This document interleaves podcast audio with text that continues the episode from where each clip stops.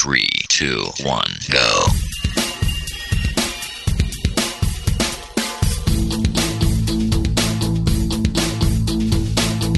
Enredando, la informática que se escucha.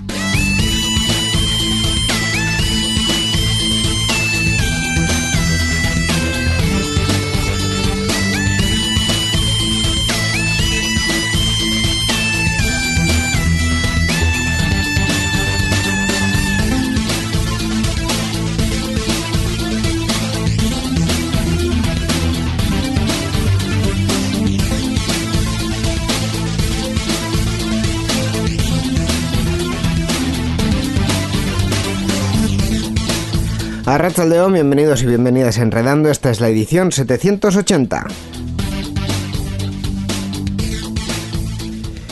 Segundo programa de esta temporada de Enredando, donde Miquel vamos a ir eh, recibiendo a nuevos colaboradores, bueno, nuevos, eh, un poco a los de siempre, pero que con fuerzas renovadas. Eso, es.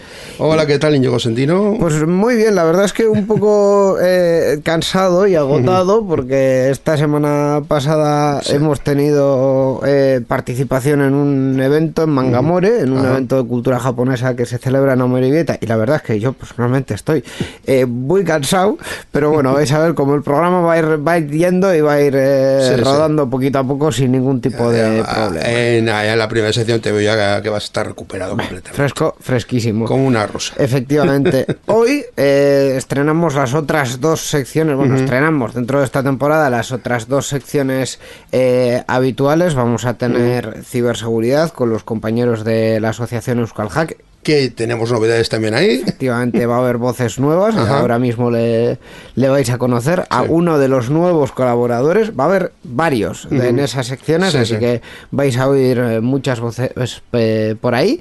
Y eh, también vuelve Mundo Podcast. Sí, con Roberto, por supuesto. Así que. Una recomendación de un, podcast que nos va a traer, bueno, pues para poder disfrutar de estos de estos contenidos. Y como siempre también la sección de actualidad de GNU Linux y también las noticias con Borja Arbosa, todo ello como decíamos en esta, en esta edición 780 de Enredando, que comenzamos ya. Eh, antes de eso, quería comentar también que está en marcha la encuesta de IMC, la 26 ah, de usuarios de Internet, navegadores en la, navegantes en la red, que se puede participar desde el pasado 17 de octubre hasta el día 10 de noviembre. Y que si quieres más información, está en la página web www aimc.es y en esa página pues se puede rellenar la encuesta. Pues eh, yo lo hago todos los años, la verdad, ¿eh? está muy bien. Te lleva un ratito, pero bueno, ahí sí das tu opinión sobre el, mundo de Internet. Eh, esa encuesta anual de la Asociación para la Investigación de Medios de Comunicación. Pues ahora sí, con todo esto ya vamos a poner en marcha esta edición de Enredando, así que Miquel, adelante. Participa con nosotros en Enredando. Envía tus mensajes al email oyentes@enredando.net o a través de nuestra página web en www.enredando.net. También estamos en Twitter. Sigue al usuario Enredadores. Esperamos tus comentarios.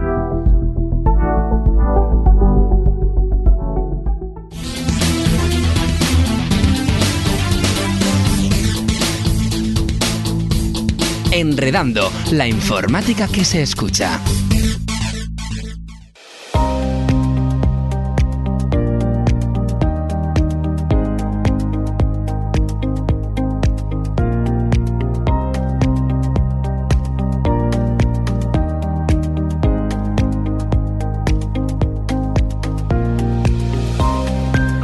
Damos arranque ya esta edición de Enredando, vamos ya con los contenidos y con esta sintonía que no la habíamos eh, oído hasta ahora en esta temporada, pero ya es momento de que empecemos con eh, el resto de secciones y en concreto con la sección de ciberseguridad que como siempre nos eh, va a llegar de la mano de la asociación Euskal Hack. Este año hemos cambiado un poco el plantel, hemos dicho mm, dos nos parecen pocos, entonces vamos a, hacer que pasen por aquí unos cuantos más, entonces en esta sección vais a oír, a empezar a oír voces un poquito distintas. Eh, y una de esas voces que ya la tenemos en nuestro caso al otro lado de los hilos de internet es eh, Diego, que también es socio de la asociación Euskal Hack. Arrachaldeón, Diego. Caixo Racha León.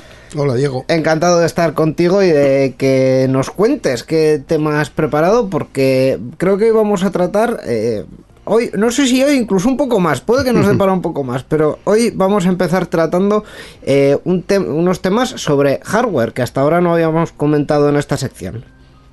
Pues eso es, sí, al final creo que también está bien pensar un poco en, aparatos que nos puedan eh, servir para nuestro día a día y que no tengamos que estar solamente pensando en el cloud, en la nube, en dónde voy a guardar las cosas, etcétera, etcétera.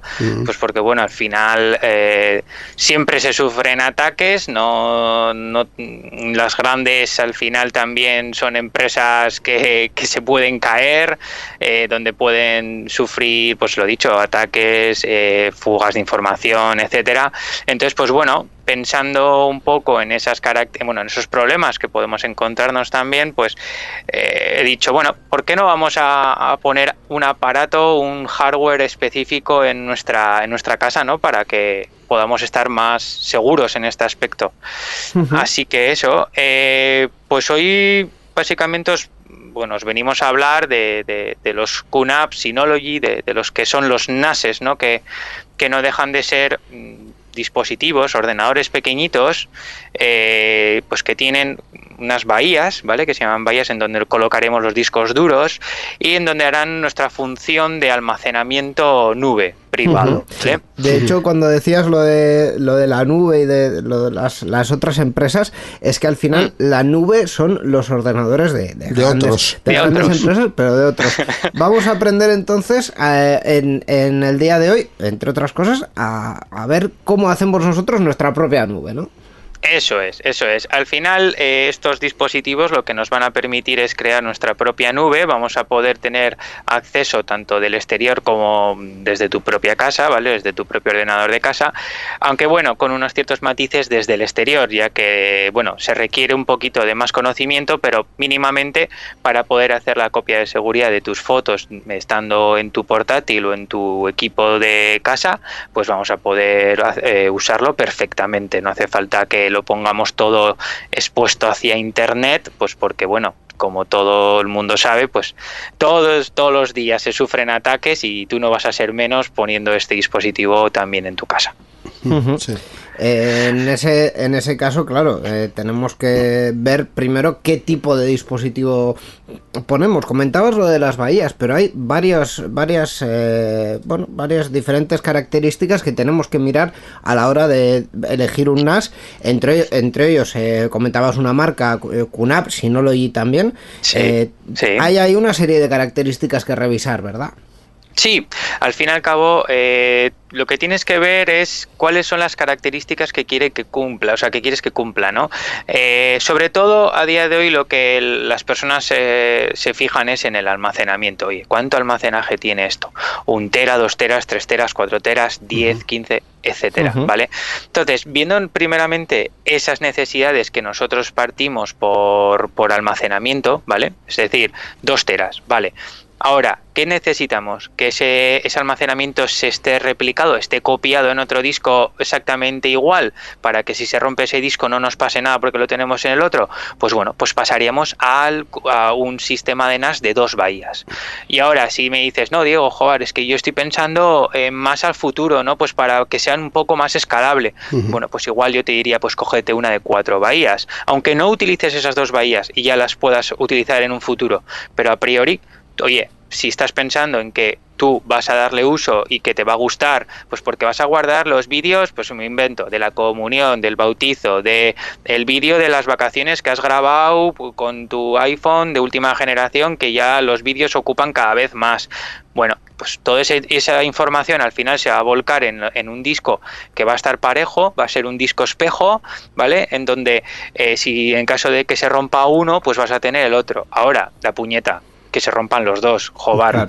Muy, muy, mal se tiene que dar el tema, ¿no? Para que se rompan los dos a la vez. Yo en mis años que llevo trabajando como informático no se me han roto dos discos a la vez simultáneamente. Y toco madera, ¿eh? Toco madera porque, vamos, puede pasar. Pero ya te digo, al final buscamos unas características que, que, sean del día a día, no buscamos unas características empresariales. Entonces, pues partimos de cuánto queremos almacenar. Bueno, pues para fotos, vídeos, etcétera, yo creo que con dos, cuatro teras, yo creo que es más que suficiente, ¿vale? Y luego, pues a su vez, este disco, este dispositivo, ¿vale? Esta, esta NAS, eh, nos ofrecen eh, aplicaciones. Entonces, ahí es donde ya vitaminamos a esa, a esa NAS, a ese dispositivo, de aplicaciones que nos van a servir en nuestro día a día. Pues, por ejemplo, si quieres compartir eh, las fotografías y que se vean en la televisión, ¿no? Pues ese tipo de programas tiene, que se llaman DLNA. Al final, las, las televisiones perdón, de hoy en día tienen tecnología Wi-Fi o tienen tecnología de cable, en donde todo lo conectamos a la misma red. Por lo tanto, vamos a tener acceso al NAS desde cualquier dispositivo de tu casa y lo vamos a, vamos a poder visualizar las, las fotos, los vídeos eh, y bueno, infinidad de cosas que se pueden realizar. Entonces, pues bueno, partimos de la base de, que primeramente tenemos que buscar qué características necesitamos y luego qué tipo de aplicaciones vamos a necesitar para nuestro día a día. ¿vale? Luego, comentabas la cuestión de compartir y ahí también entra una cuestión muy importante que también hay que revisar. Casi todos los NAS son compatibles, pero que también hay que mantener los usuarios y los grupos ah, para que cada uno tenga acceso a lo que necesita y no más. Correcto, correcto. A ver, eh, Sí, en un entorno empresarial, evidentemente, vamos a crear grupos de, por departamentos, vamos a crear eh, bueno distintos usuarios, etcétera.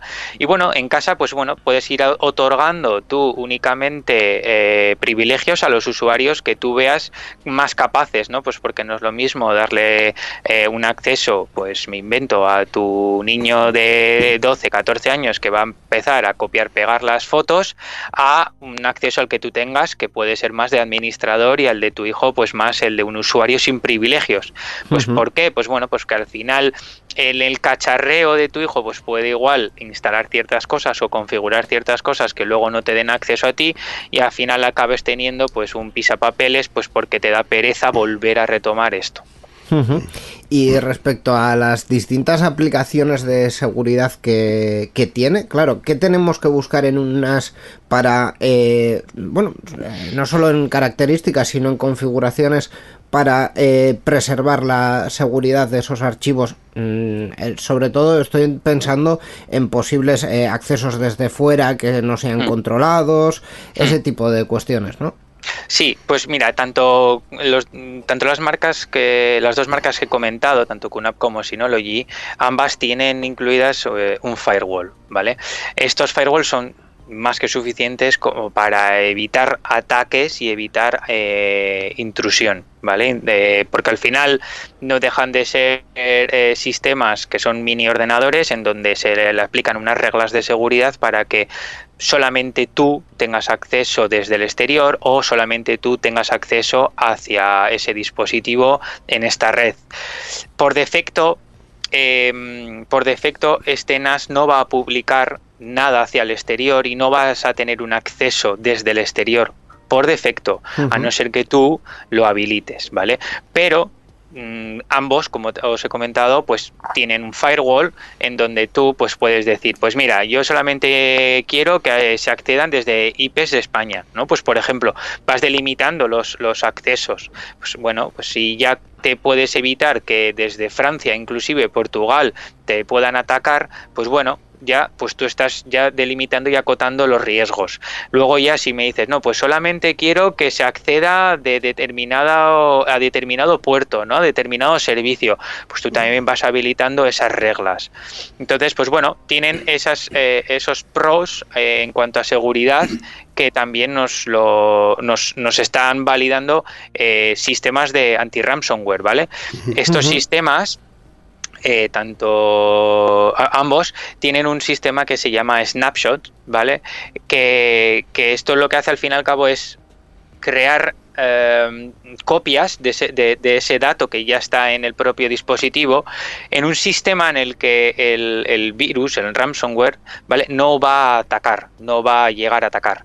Entonces, ¿qué es lo que ocurre? Si de repente, por, por un casual, se le han cifrado los datos a la NAS, bueno, pues gracias a que tienen esa, esa capa de seguridad de snapshot, se recuperaría ese dato ¿vale? Sin, sin ningún problema. Entonces, son medidas que están implementando eh, todas las soluciones, pues porque al final se están dando cuenta de que todos los días se sufren ataques, todos los días eh, se sufren eh, cifrado de archivos, robo de información. Entonces, pues bueno, eh, no deja de ser medidas de seguridad que poco a poco van a ir implementándose más en nuestro día a día, tanto en los dispositivos NAS como en otras cosas. Eh, ya para terminar un poquito esta sección, te voy a hacer una pregunta un poco personal. ¿Tú tienes un NAS en tu casa? Tengo tres. ¿Tienes tres? ¿Y de, qué marcas, modelos? Qué, pues, pues, pues pues a ver, pues yo tengo, eh, bueno, partiendo que tengo un QNAP de hace muchos años, muchos, muchos años, y a día de hoy ahí sigue dando guerra, eh, tengo luego también Synology, pues porque también hay que aprender de, otras marcas, que es lo que te ofrecen una y la otra, y luego pues tengo sistemas de almacenamiento pues de, de otro, otro, de otros sistemas, ¿vale? Pues, como pueden ser TrueNAS o FreeNAS, eh, entonces pues bueno, son distintas tecnologías en donde como informático y como, digamos, experto, ¿vale? Por, por darme algo, eh, eh, tengo que saber usarlo ¿no? para, para mi día a día. Entonces, pues bueno, como se dice en estos casos que de la informática todos los días tienes que estar aprendiendo, pues esto es el claro ejemplo. Pues eh, oye, muy interesante esta, este pequeño apartado sobre los NAS y estos eh, también estas recomendaciones para mantenerlos eh, seguros y para también poder fijarnos en qué tenemos que, ver a la hora de escoger un, un, NAS para un uso propio. En siguientes programas seguiremos con hardware doméstico. Tenemos que hablar, uno de los conceptos que ha salido, de firewalls. A ver qué puede ser interesante en un firewall en casa, eh, pero de momento y antes de terminar tenemos que recordar también que esta sección de seguridad, de ciberseguridad, llega gracias a la asociación Euskal Hack. Mm, eso es, que Euskal Hack no deja de ser una organización sin ánimo de lucro, que cuyo objetivo es promover la comunidad y la cultura en materia de seguridad digital y que nos podéis encontrar en euskalhack.org. Pues perfecto, Diego. Es que ricasco y en un siguiente programa seguimos hablando de hardware seguro. Muchas gracias. Muchas gracias. La informática que se escucha.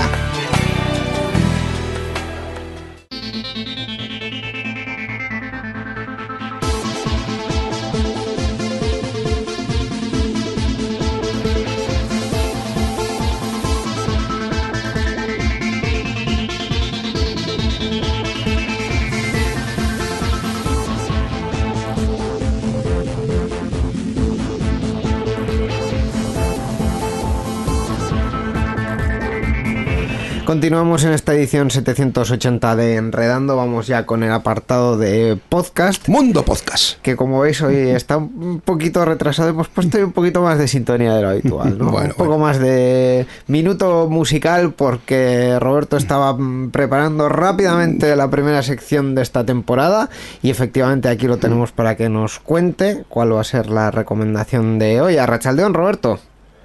Arracha León, buenas. Eh, Miquel, buenas Íñigo, ¿cómo estáis? Hola Roberto. Pues eh, muy bien, muy descansados después de las mm, vacaciones. Iba a decir de las navidades. Empiezo a tener eh, algún síndrome de alguno que pasaba por aquí, ¿no? En fin, eh, pues la verdad es que muy descansados y con muchas ganas de que nos cuentes lo que tengas ahí en la cabeza, lo que estés pensando. ¿Necesitáis podcast nuevos en vuestro podcatcher? Sí, por favor. Sí, sí, por favor. Pues eh, mira, aquí hemos hablado de podcasts que se hacen en castellano desde Australia, pero creo que no habíamos hablado todavía de ningún podcast como el que traigo hoy, que es de tipo diario personal y que, aunque se hace en español, nos llega desde EEUU. Estados Unidos. Estados Unidos, sí, sí. Y bueno, se trata del podcast Como pienso, digo, eh, que lo realiza Ernesto Acosta que bueno es una es un programador creo que se dedica al tema de, la informática y, obviamente su podcast trata un poco de esto no trata de tecnología pero también habla de sociedad de política de, podcasting y bueno, de, su vida, ¿no? Al fin y al cabo, que es la gracia de este tipo de, diarios personales, ¿no? Que te dejan entrar un poco en la vida de la gente. Efectivamente. Es un género que yo creo que durante algunos años desapareció de, la, de la esfera del, podcasting, pero que realmente es muy interesante porque eh, eres capaz como oyente de empatizar con esta persona y la verdad es que yo creo que es muy, muy chulo. También si eh, la persona transmite y te cuenta un poco su vida y sus... Y sus sus eh, avenencias y desavenencias con el mundo, ¿no? Sí, además en la descripción del podcast Ernesto ha puesto una coletilla que es sin ser políticamente correcto o lo contrario. Ah. o sea que eh, él da su opinión, o sea, da la explicación, sus explicaciones y su opinión también, eh, pero bueno, no es una persona moderada que, sabe no llegar a hacer daño tampoco. No es extremista, no. No es extremista. Sí, sí, sí. es un podcast que intenta ser diario, ¿vale? A lo mejor, bueno, hay, hay veces que sale casi todos los días de la semana y hay veces que a lo mejor tarda un dos o tres días. Además son cortos, son podcasts cortitos, son de 10 minutos, así que es fácil meterlos en nuestra rutina. Sí. Y, y eso, en alguna, en alguna ocasión hay alguno más largo, ¿no? Cuando hay algún especial o alguna cosa más interesante que, le lleva más tiempo explicar, pero de normal son, son 10 minutos. Una duración bastante habitual, sobre todo si es diario, también para que no se haga asequible. Muy pesado. eso es. Eh, por curiosidad, porque me estoy temiendo la respuesta, si es eh, reciente de los últimos 2-3 años, habrá empezado en 2020. ¿A que sí? Sí, sí, ha empezado en 2020, en la primera mitad de 2020. Qué casualidad. O por lo menos hasta ahí es hasta donde se... En, la pandemia, dices. Hasta donde llega su feed. Eh, hasta donde empiezan sus episodios. Eh, sí, la verdad es que la, pandemia nos trajo muchas cosas malas y alguna alguna alguna cosa menos mala. Y, muchos podcasts, de, los malos y de los buenos también, como este. Sí, bueno, pues eh, si queréis comentamos un poco los episodios y de qué suele hablar, porque como os digo, él suele hablar de, tecnología. Sí. Y por ejemplo, a lo mejor os interesa saber que eh, el podcast está hecho sobre Castopod. No sé si conocéis Castopod. Mm, no, la verdad que no. Pues Castopod es una plataforma estilo WordPress, como quien dice, pero mm, enfocada hacia el podcasting y eh, que además eh, tiene como característica principal que implementa muchas de, las funcionalidades del podcasting 2.0. Y en un episodio llamado Castopod 1.0 disponible, este Ernesto explica todas las novedades que ya traía el, sistema en su versión definitiva y un poco cómo lo funciona, cómo lo usa él y tal. Es un tipo de, de servicio que se puede contratar o puedes a, alojarlo tú mismo. Y Ernesto, en su caso, lo tiene alojado él. Instalártelo en tu propio servidor y, bueno, pues eh, tenerlo ahí para, para modificarlo tú como quieras, ¿no? Exacto. Y además es muy curioso, si entráis en su página web, que es como pienso digo.com, ¿vale? Eh, seguramente os va a redirigir a, arroba como pienso digo, porque eh, está dividida como en tres pestañas y la primera en la segunda es episodios, que sería lo que esperaríamos encontrar en un podcast de principio, pero no. En este la primera es actividad, porque todo lo que todo lo que se publica en el podcast, pues se está publicando en el Fediverso y se puede responder desde el Fediverso, etcétera. Así que bueno, pues eso es una de las características que tiene este este servidor y este podcast. Este palabra que nos acabas de lanzar de Fediverso es básicamente para que nuestros oyentes lo entiendan, eh, Mastodon, ¿vale? Estoy simplificando muchísimo. Muchísimo, pero, muchísimo. Pero, es, para que se entienda, es para que se entienda. Estoy seguro, segurísimo de que los oyentes de Enredando conocen el Fediverso perfectamente. Bueno, eh, hay de todo, hay de todo. Al final... hay, eh, que explicar las cosas. Sí, pero eh, es un punto muy interesante porque efectivamente para suscribirte al podcast y a su actividad, desde Mastodon, por ejemplo, o desde otras plataformas que comparten esa, esa forma de compartir contenido entre ellas, pues no necesita, ni necesita en este caso el creador hacerse una cuenta en ningún sitio, porque es su propia web y ya está.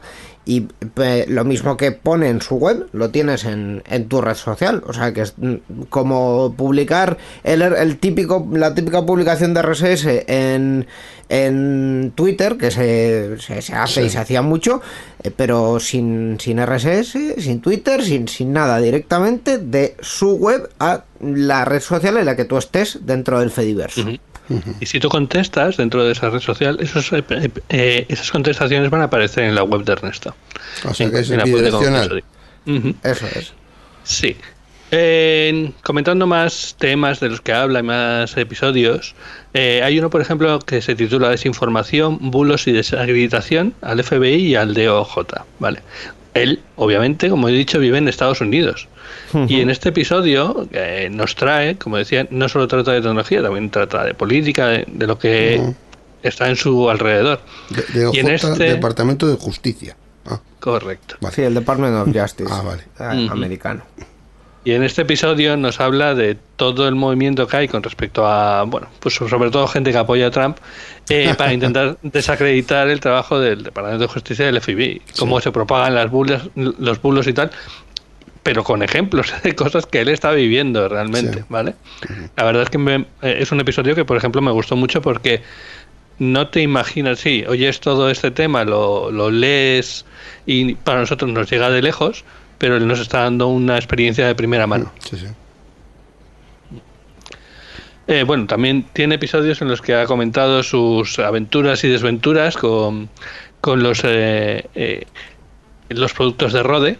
Supongo que conocéis los productos de Rode, los mm. podcasters solemos suelen gustarnos. ¿verdad? Sí, es una marca muy famosa de productos de, de audio en general que llevan muchos años y ahora han ido en, la última, los últimos cinco años más o menos han ido a por el segmento del, del podcasting amateur, del, de ese podcaster que quiere tener gente en su podcast con microfonitos y tal, pero no quiere botones ni mesas de mezclas ni nada y no lo entiende y no lo quiere entender, obviamente. y ahí la verdad es que han dado en el clavo. Totalmente. Y, incluso yo diría que ahora se están enfocando más también en los en los streamers, que es también un, un nicho de negocio bastante interesante. Pues, pues sí, también tiene episodios sobre eso, sus aventuras y sus desventuras con, con la Roadcaster Pro 2 y bueno, devolvió, le volvieron a enviar. Tenéis que escucharlo. Y ya por acabar y comentar, pues lo que decía antes de, de, de opiniones políticamente no correctas o eh, hay un episodio exacto hay, hay un episodio que se llama influencia y opinión forzada en el que habla de todos esos influencers, ¿vale? Que participan en, en, ciertos eventos y, claro, por evitar que no les vuelvan a, invitar, pues no hablan mal de, de cierta marca, ¿sabes? Que no, voy a decir yo de cuál, pero tiene mucho que ver con las fruterías. ¿Con las manzanas igual o...? Puede ser. Ah, vaya, vaya. Es, así, es, verdad. De hecho, eh, Miquel, antes de empezar este programa, hablábamos tú y yo precisamente de eso aplicado también a, nuestro, a nuestra esfera y que es complicado a veces eh, el, poder dar tu opinión o poder eh, contar una noticia de la forma más objetiva posible cuando esa objetividad mm, deja mal a una parte. Entonces es, eh, es complicado y ahí hay que elegir un bando, mm, entre comillas, ¿no? O, cuentas lo que ha sido o cuentas lo que no te afecta. Sí. Correcto. Entonces, pues esto sería lo que es el podcast de, de Ernesto Acosta, el de Como Pienso Digo, que realmente mm, refleja muy bien su título lo que vas a encontrar en el podcast, un poco de, su vida y poder compartir y, aprender de, otra experiencia, la verdad. Eh, teniendo en cuenta la plataforma y la forma en la que lo publica, entiendo que este podcast está en, en todas las partes que pueda imaginar el ser humano para escuchar podcast eh, y además en su página web, ¿verdad? Correcto, está en, todas en todos los sitios y como decía, además eh, por la plataforma que utiliza, pues los tags de podcasting 2.0 están ahí muy bien puestos y si utilizáis reproductores como Podcast Addict o similar, pues vais a ver eh, pues que aparece, por ejemplo, eh, él aparece en la, en la descripción del podcast, pues quién lo hace y aparece él y aparece un enlace y lo que os decía de que puedes comentar en, en Mastodon, pues aparece un link para poder, para poder comentar, etcétera. todas esas funcionalidades que da la, el podcasting 2.0. ¿Y la página web es? Como pienso, digo.com. Pues eh, perfecto, esta es la recomendación entonces de hoy. Como pienso, digo, un podcast eh, de diario personal hecho por Ernesto Acosta. Eh, Roberto, pues es que recasco por traernos esta recomendación y nada, en dos episodios pues te volvemos a escuchar. Muy bien. Y ya sabéis, como el año pasado y como este, hasta entonces escuchad muchos podcasts. Agur. Agur.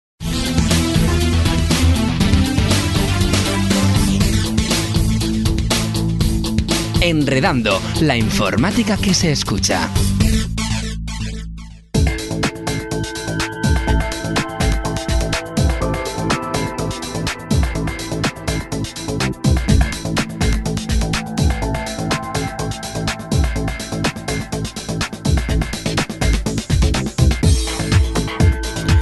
Vamos ya con la sección de GNU Linux, que en el principio decía yo que era de actualidad, pero bueno, la actualidad va a ser un poco relativa. Va a ser algo, bueno, algo nuevo que hemos descubierto últimamente y además... Pues actualidad entonces. Y además va a ser algo eh, nuevo en, el, en, la forma, porque en vez de contaroslo Miquel, os lo voy a contar yo. Es que es un contenido que has descubierto tú y te corresponde a ti hablar sobre ello. Efectivamente, vamos a hablar hoy de Raspberry Pi Video Looper. Eh, esto como para ponernos un poco en contexto brevemente, como os hemos comentado, eh, hemos eh, participado en Mangamore y una de las eh, de los retos técnicos que nos han puesto es que había ahí una pantalla donde había que poner varios vídeos en bucle.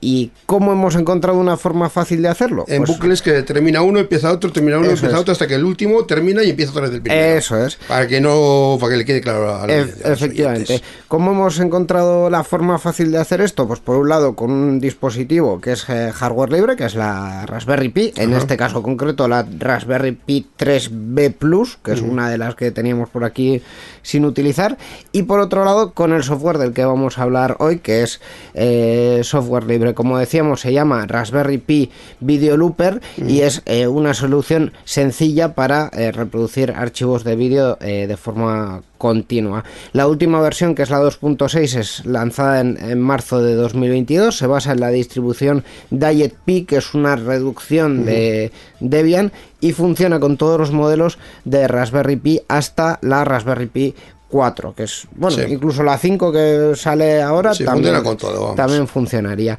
Entre las características principales, pues destacaríamos primero la sencillez.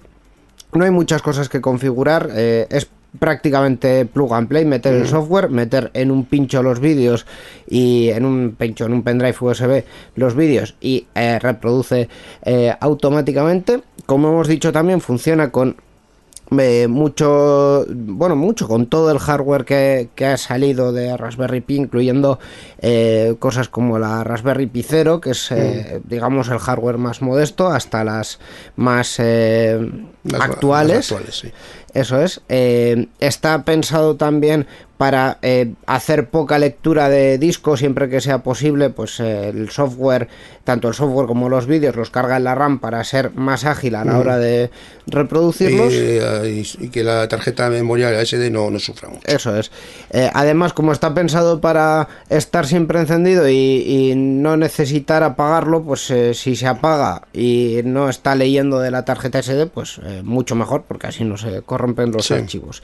Y, eso sí, sí tiene una, una, limitación muy clara, que es que todos, eh, todas las Raspberry Pis eh, están pensadas para reproducir, para decodificar vídeo en H264 hasta 1080p, o sea, Full HD. Eh, eso sí que es una limitación, pero bueno, que hoy en día eh, Full HD puede ser suficiente para muchas eh, aplicaciones. Está todo perfectamente documentado en la página web, que si no me acuerdo mal es videolooper.de eh, lo tendremos también, en, como siempre, en, la, en el artículo, en la reseña que, que se publica en la web del grupo. Así que eh, ahí tenemos eh, la recomendación. eh, de esta semana, que es, bueno, de esta edición, que es Raspberry Pi Video Looper. ¿Qué te ha parecido? Me ha parecido que lo has hecho muy bien. ¿eh? Te, voy a encargar más durante esta temporada más veces que, que me hagas la sección de, pues, Linux. Yo encantado porque además son cosas que, que vamos viendo un poco por mm. necesidad y es una demostración más eh, y aquí también muy claramente de que para... Eh, Ciertas cosas el software libre va muy bien y funciona perfectamente. Y, abarca todo tipo de necesidades, incluida esta. Así es, sí. Pues eh, creo que no nos queda nada más por comentar, pues, salvo que esta sección, como siempre, nos ha llegado gracias al Gloop. Esto es lo que voy a decir yo y en toda la sección, vamos, prácticamente. Pero bueno, eh, el Gloop, el Gloop es la asociación en Vizcaya de usuarios de GNU Linux que se dedica a promover el uso de software libre tanto en el ámbito público como en las empresas y usuarios particulares. Y tenemos una página web donde, por supuesto, todo lo que hemos comentado hoy va a estar allí y todo lo que hemos comentado hasta ahora también. La página web es www.glv.biz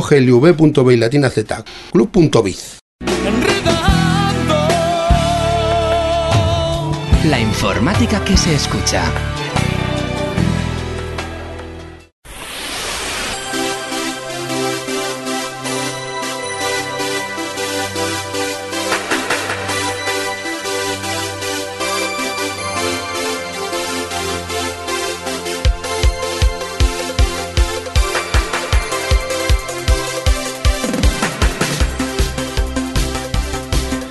Pues efectivamente tenemos ya el espacio para comentar la actualidad tecnológica, las noticias de Enredando y lo vamos a hacer como siempre. Miquel, me miras con una cara de ¿qué, pasa? ¿Qué pasa? Me, has distraído un poco. Todo bien, podemos todo, empezar. Todo, todo va en, el orden que va. Es que hoy como no ha hecho la parte de Linux que casi se la he hecho yo, pues está un poco descolocado. Como que casi, casi sin casi, pero bueno, me siento un poco extraño, es verdad. Borja Arbosa, Rachaldeón. Yo sigo siendo el de siempre. ¿Qué tal, muchachos? Hola, ¿qué tal, Borja? Pues eh, me, me alegra que siga siendo el de siempre porque, bueno, las noticias también van un poco por lo de siempre. Eh, vamos a empezar hablando de una cuestión bastante vergonzosa, eh, porque que le pase esto en el siglo XXI a una compañía como Air Europa eh, es bueno, increíble. Nadie, está libre. De sí, nadie está El que esté libre de pecado que tira la primera piedra, efectivamente. En nuestro caso sería que tire el primer servidor. No, no, no, no, no, no será esta, esta casa la que ha decidido eh, reducir webs y hacerlas lo más estáticas posibles para no tener que lidiar con bases de datos. Eh, culpable, ¿vale? Pero a partir de aquí, eh, Air Europa ha sufrido un ciberataque en su plataforma de pagos online y vamos a explicarlo. Sí, Air Europa envió un correo a sus clientes informando de un ciberataque. La heroína explica que han tenido un problema de ciberseguridad que habría afectado su entorno de pagos con el que gestionan las compras a través de la web. Los datos afectados serían el número de, varias tarjetas, sus fechas de caducidad y el CVV, que eso es un numerito muy, muy importante, información que es suficientemente sensible como para recomendar ponerse en contacto con la entidad bancaria y solicitar la anulación de la tarjeta por parte de los clientes. Mm, solo con esto ya, esto es gravísimo. Gravísimo. que esto ocurra es, pero de lo más grave que puede. con esos datos que se han filtrado, a través de internet puedes hacer compras sin ningún problema, vamos. Efectivamente. Eh, claro, una de las cuestiones que se comenta es, no, esto puede ser que ha habido un código malicioso que ha recogido esos datos. Da igual, o sea, da igual el, contexto que le pongas el motivo. a esto. Eh, en España hay sobre todo un operador bancario que se llama RedSys, que mm, eh, es el que hace todas las pasarelas de pago, que tienen una pasarela lo suficientemente fuerte como para que no les pase esto si Europa tiene cualquier eh, otra forma de pago y cualquier otro otro otra forma de almacenar esos datos, mm. otro sistema, pues eh, eh, ya a partir de ahí es injustificable. O sea, ¿por qué Air Europa está cogiendo esto? No, envías al usuario a la plataforma de pago, la plataforma de pago te dice pagado, ok, y ya está, y no necesitas saber nada más. Eso, eso te iba a preguntar yo, porque normalmente esas pasarelas de pago se desarrollan a través de aplicaciones de terceros, como la que has mencionado, que seguramente sea la más famosa, probablemente no la única, pero... Creo que sí es la única porque todo el sector bancario ha ido hacia el mismo sitio. Sí, ¿no? O sea, que sean, digamos que es una especie de alianza común o, proyecto común como Bizum, que al final viene a ser algo parecido en el sentido de que varios bancos desarrollan un sistema aplicativo común para reducir costes. Efectivamente, si no recuerdo mal, está basado en, en Servirred, que es también una red de cajeros automáticos. O sea, quiero decir, los bancos en ese aspecto han ido hacia la centralización porque es más sencillo hacer uno para todos que dividirse. Entonces, a partir de ahí y si no, si me apuras, eh, que no quieres pasar por ahí, hay PayPal, hay otras opciones centralizadas. Mm, que Air Europa tenga un formulario suyo, suyo, ¿eh? No de la pasada de pago, suyo para recoger esos datos. Almacena esa información, está claro. Y a partir, y a partir de ahí, eh, que se les hayan manipulado a página web para eh, inyectar contenido malicioso Hombre, sí, Eso, habría que ver cuál ha sido el modus operandi, pero sí que es cierto que en algunos casos yo he visto que hay algunos ciberdelincuentes que lo que solían hacer era el sistema famoso del phishing, este que llamamos algunas veces, o, que te, a veces a través del, correo electrónico te mandan un, email donde te sugieren que para completar el pago tienes que entrar, o sencillamente crean páginas falsas imitando a las verdaderas para realizar los pagos y el usuario evidentemente con cierta confianza. sí, aquí parece ser que lo que han hecho es inyectar código en la página. Sí, sí. O sea, no es que hayan accedido a la página buena, es que han creado una página mala imitando a la página buena. y la han modificado. Al revés, han accedido a la página buena y la han modificado. Ah, vale, vale. o sea, yo estaba pensando que a lo mejor lo que podían haber hecho habría sido crear una página. Sí, imitando. A... Eso es, una copia falsa donde el usuario, pues pensando que sigue la página buena, mm. Mm, e introduce los datos. no, parece ser que no, que lo han hecho es inyectar código en la buena para a, la vez que el usuario mete esos datos, enviar una, una copia de esos datos hacia ellos. Porque, porque de haber hecho una página mala, a lo mejor en todas las defensas del navegador, como está usted entrando en un sitio no seguro, el código SSL, ah, creo que es, ¿no? De, sitio seguro, podría haber entrado a anular esa. Sí, sí, efectivamente. Entonces, ese, es el problema más grave de todo esto, que efectivamente las, los datos que tienen son datos reales porque son datos que personas han utilizado para comprar billetes en la página de Europa. o sea, esto es así. De hecho, Europa lo que ha recomendado es que cualquiera que haya hecho recientemente, claro, tampoco han desvelado cuánto de reciente, pero recientemente un pago en su en su página web, que anule su tarjeta y pida otra. Lo cual eh, también te digo que es una mm, grandísima putada. Pues sí, sí que lo es. Hay mucho hay eso mucha sin hablar de, por tarjeta, de costes o de comisiones por el hecho de tener que cambiar la tarjeta, pero lo que tú dices, también hay automatismos, gente que has introducido la tarjeta para pagos recurrentes y ahora lo tienes que anular y cambiar. sí. En fin, no es la primera vez, por cierto, que esto le pasa a Air Europa. En 2018 también le robaron eh, los datos de medio millón de clientes. Vaya, hombre. Eh, no, han escarmentado, No, no, parece que no han escarmentado. Y insistimos que si alguien ha hecho un pago recientemente en la página web de Air Europa, pues sintiéndolo mucho tendrá que anular su tarjeta y volver a configurar todos esos servicios que se pagan con tarjeta de crédito, pues para que eh, les funcione el pago. Porque con la nueva tarjeta, eso es. Eh, lo van a tener complicado.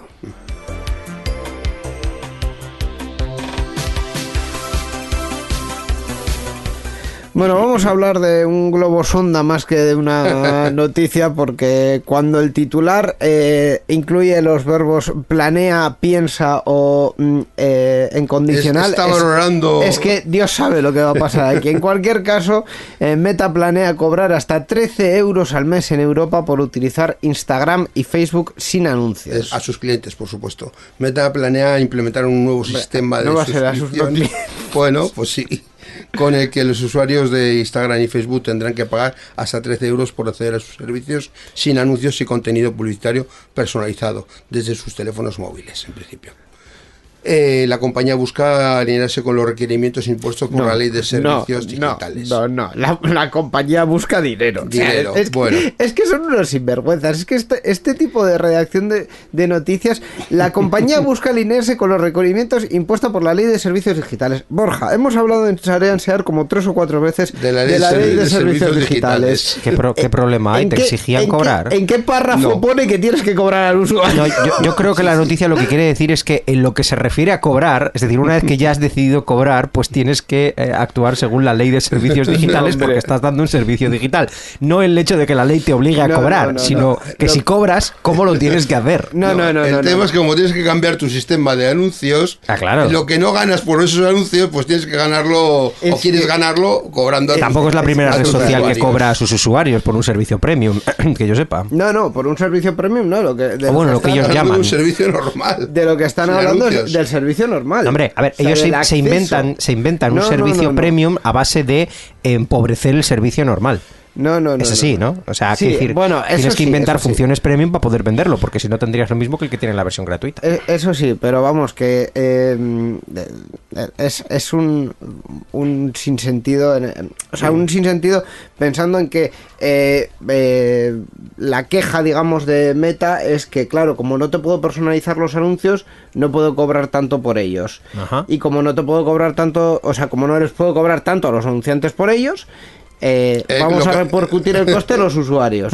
Hombre, dices, sí. eh, cre- cre- creo, creo sinceramente que esto no es muy serio. Aparte de que no sé qué estudio de mercado han hecho, pero justo Facebook e Instagram están en los dos espectros eh, contrarios de la población, es decir, en la población más joven y en la población más, eh, más mayor. Mejor entonces, abarcan todo.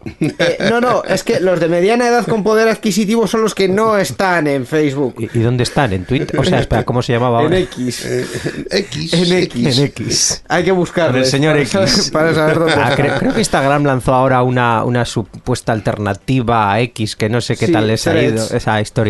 Eh, Threads solo está disponible en Estados Unidos porque eh, consideran que no pueden hacer, no pueden adaptarse a la ley de protección de datos europea. Ah, mejor, mejor. Si no pueden adaptarse, a, mejor. a ver que qué estarán ahí. haciendo en Threads Mejor, para que digan- o sea, directamente es la de eh, Europa, no, no, porque, porque no.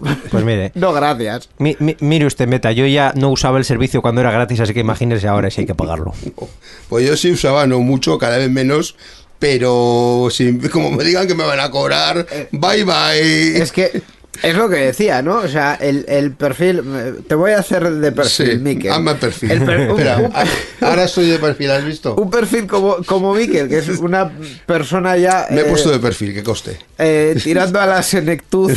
¡Hola! ¡Madre No, mía! no, no, no, hablando en serio. Eh, el- el Oye, per- en el último Gaming Room ya dijiste que un señor de 60 años que tenía que jubilarse, que no sé qué. Yo le ando cerca, así que. Bueno, pues, pues efectivamente, y ya está jubilado, o sea, que yo no he dicho nada más. En fin, no, pero es cierto que, que Facebook cada vez lo utiliza gente con, con mayor edad y precisamente una de las cuestiones que hay que intentar evitar, eh, sobre todo en ese ámbito de la población, es eh, que tengan cuidado a la hora de comprar cosas por Internet. Entonces, eh, ¿se van a fiar de meter sus datos de su tarjeta en, en Facebook? Yo no.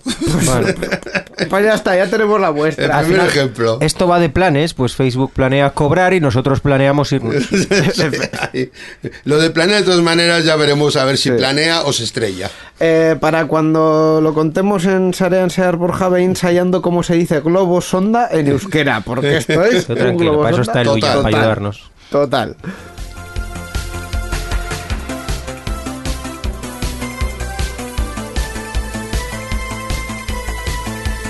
En fin, vamos con una nota eh, social, iba a decir un poco más positiva, pero bueno, eh, yo creo que, que sí, porque las cosas han ido mejorando y avanzando mucho en el sector TIC, eh, pero aún así, como se ha celebrado recientemente el día de Ada Lovelace, el reclamo es un poco el mismo de siempre, que haya más puestos de trabajo para mujeres en el sector TIC. Eh, las mujeres ocupan solo el 23% de los puestos de trabajo en el sector de las tecnologías de la información en España, un dato que preocupa ya que muestra que, existe- que este país necesita mejorar esta cifra en, eh, y lo, han dicho pues en el marco del Día Internacional de Ada Lovelace. Eh, desde 2009, se- el segundo martes de octubre, en este caso el día 10 de octubre, se conmemora la figura de Ada Lovelace eh, a fin de aumentar el reconocimiento de las mujeres en ámbitos tradicionalmente asociados a lo masculino, como es el de la ciencia, la tecnología o la ingeniería. Ada fue una matemática británica a quien se le atribuye la autoría de lo que hoy se considera el primer algoritmo de la historia.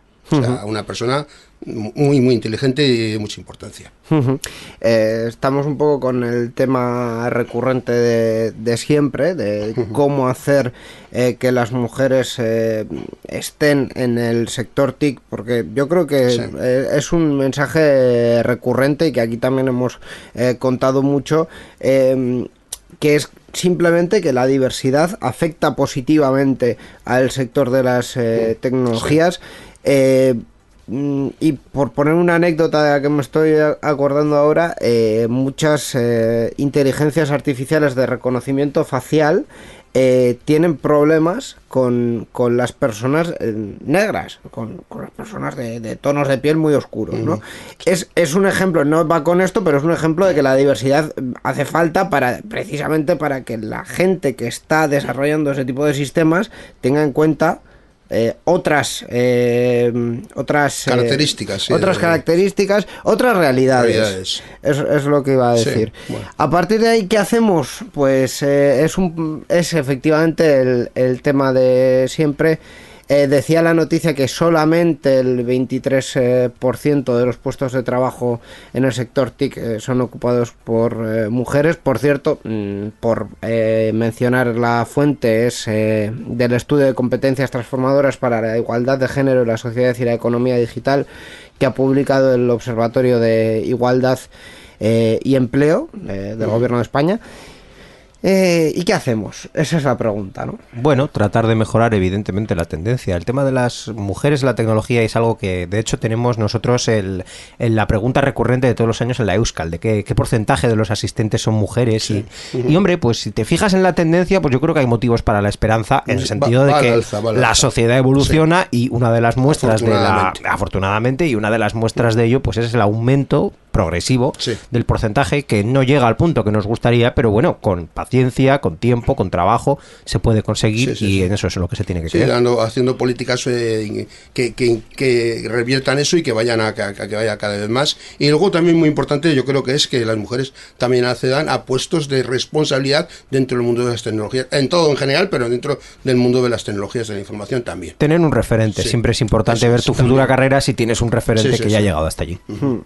Eh, por ejemplo, y, y, bueno, al final la, la mayor eh, concentración de esfuerzo tiene que venir en el ámbito educativo eh, sí. y hay que uh -huh. intentar eh, eh, evitar tendencias, digamos, muy vinculadas al género en, en, edades tempranas y hay que intentar potenciar mm, todas las eh, carreras, no solo mm, eh, desde este punto de vista. En fin, hay muchas cosas que hacer. Me estoy atascando yo con mis propios pensamientos de todas las cosas que, que hay que hacer, eh, pero hay que empezar desde la, desde la base.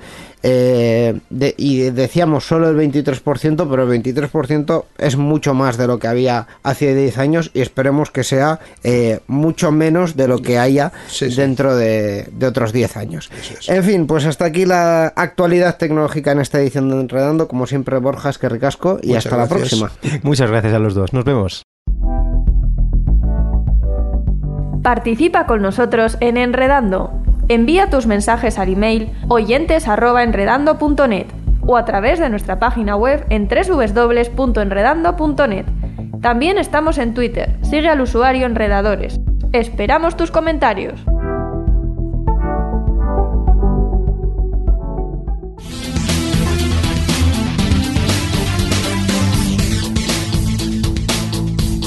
Enredando, la informática que se escucha.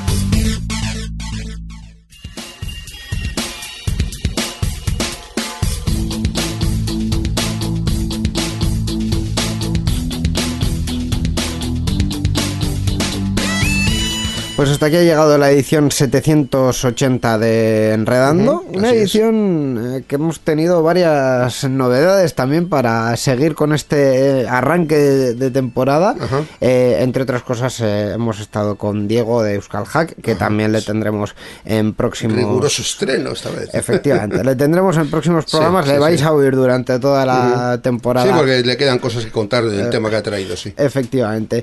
Y bueno, también mi brillante participación en la sección de GNU Linux, por favor. Sí, sí, por supuesto que, que, sí. En fin, hablando de participación, tenemos una próxima participación que uh -huh. yo creo que es eh, interesante también para nuestra audiencia. Como comentó Iñaki la semana, perdón, en el programa anterior, sí. Eh, está ya al caer, es el 24 de octubre, el foro de transformación digital, que en esta edición, en esta ocasión, se llama Nuevos Caminos Digitales de la Cultura.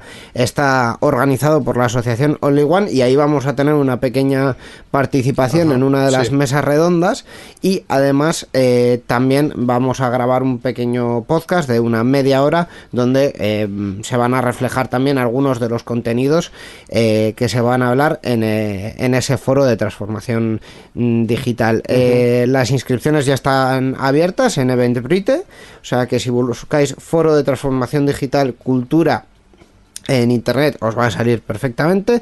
El próximo 24 de octubre en 42 Urduliz de 10 y media a 12 y media de la mañana. Y eh, el podcast que grabemos por supuesto, como siempre, estará en la página web en www.euskadigital.eus. Y con esto ya, pues eh, terminamos y nos vamos, como siempre, con un track, con, un, con una sintonía, bueno, con una melodía, con una música, en este caso de la Zoo Party de 2022, una party que se celebra en Oribesi, en Finlandia. Eh, que... Está además dedicada al Commodore 64. Efectivamente. La canción que estáis oyendo ya se llama Forever Friends. Eh, el autor se llama Apolión y con esto ya terminamos hasta dentro de 15 días donde volveremos con nuestras secciones habituales y con contenidos muy interesantes aquí en Enredando. Hasta la próxima, Agur. Agur.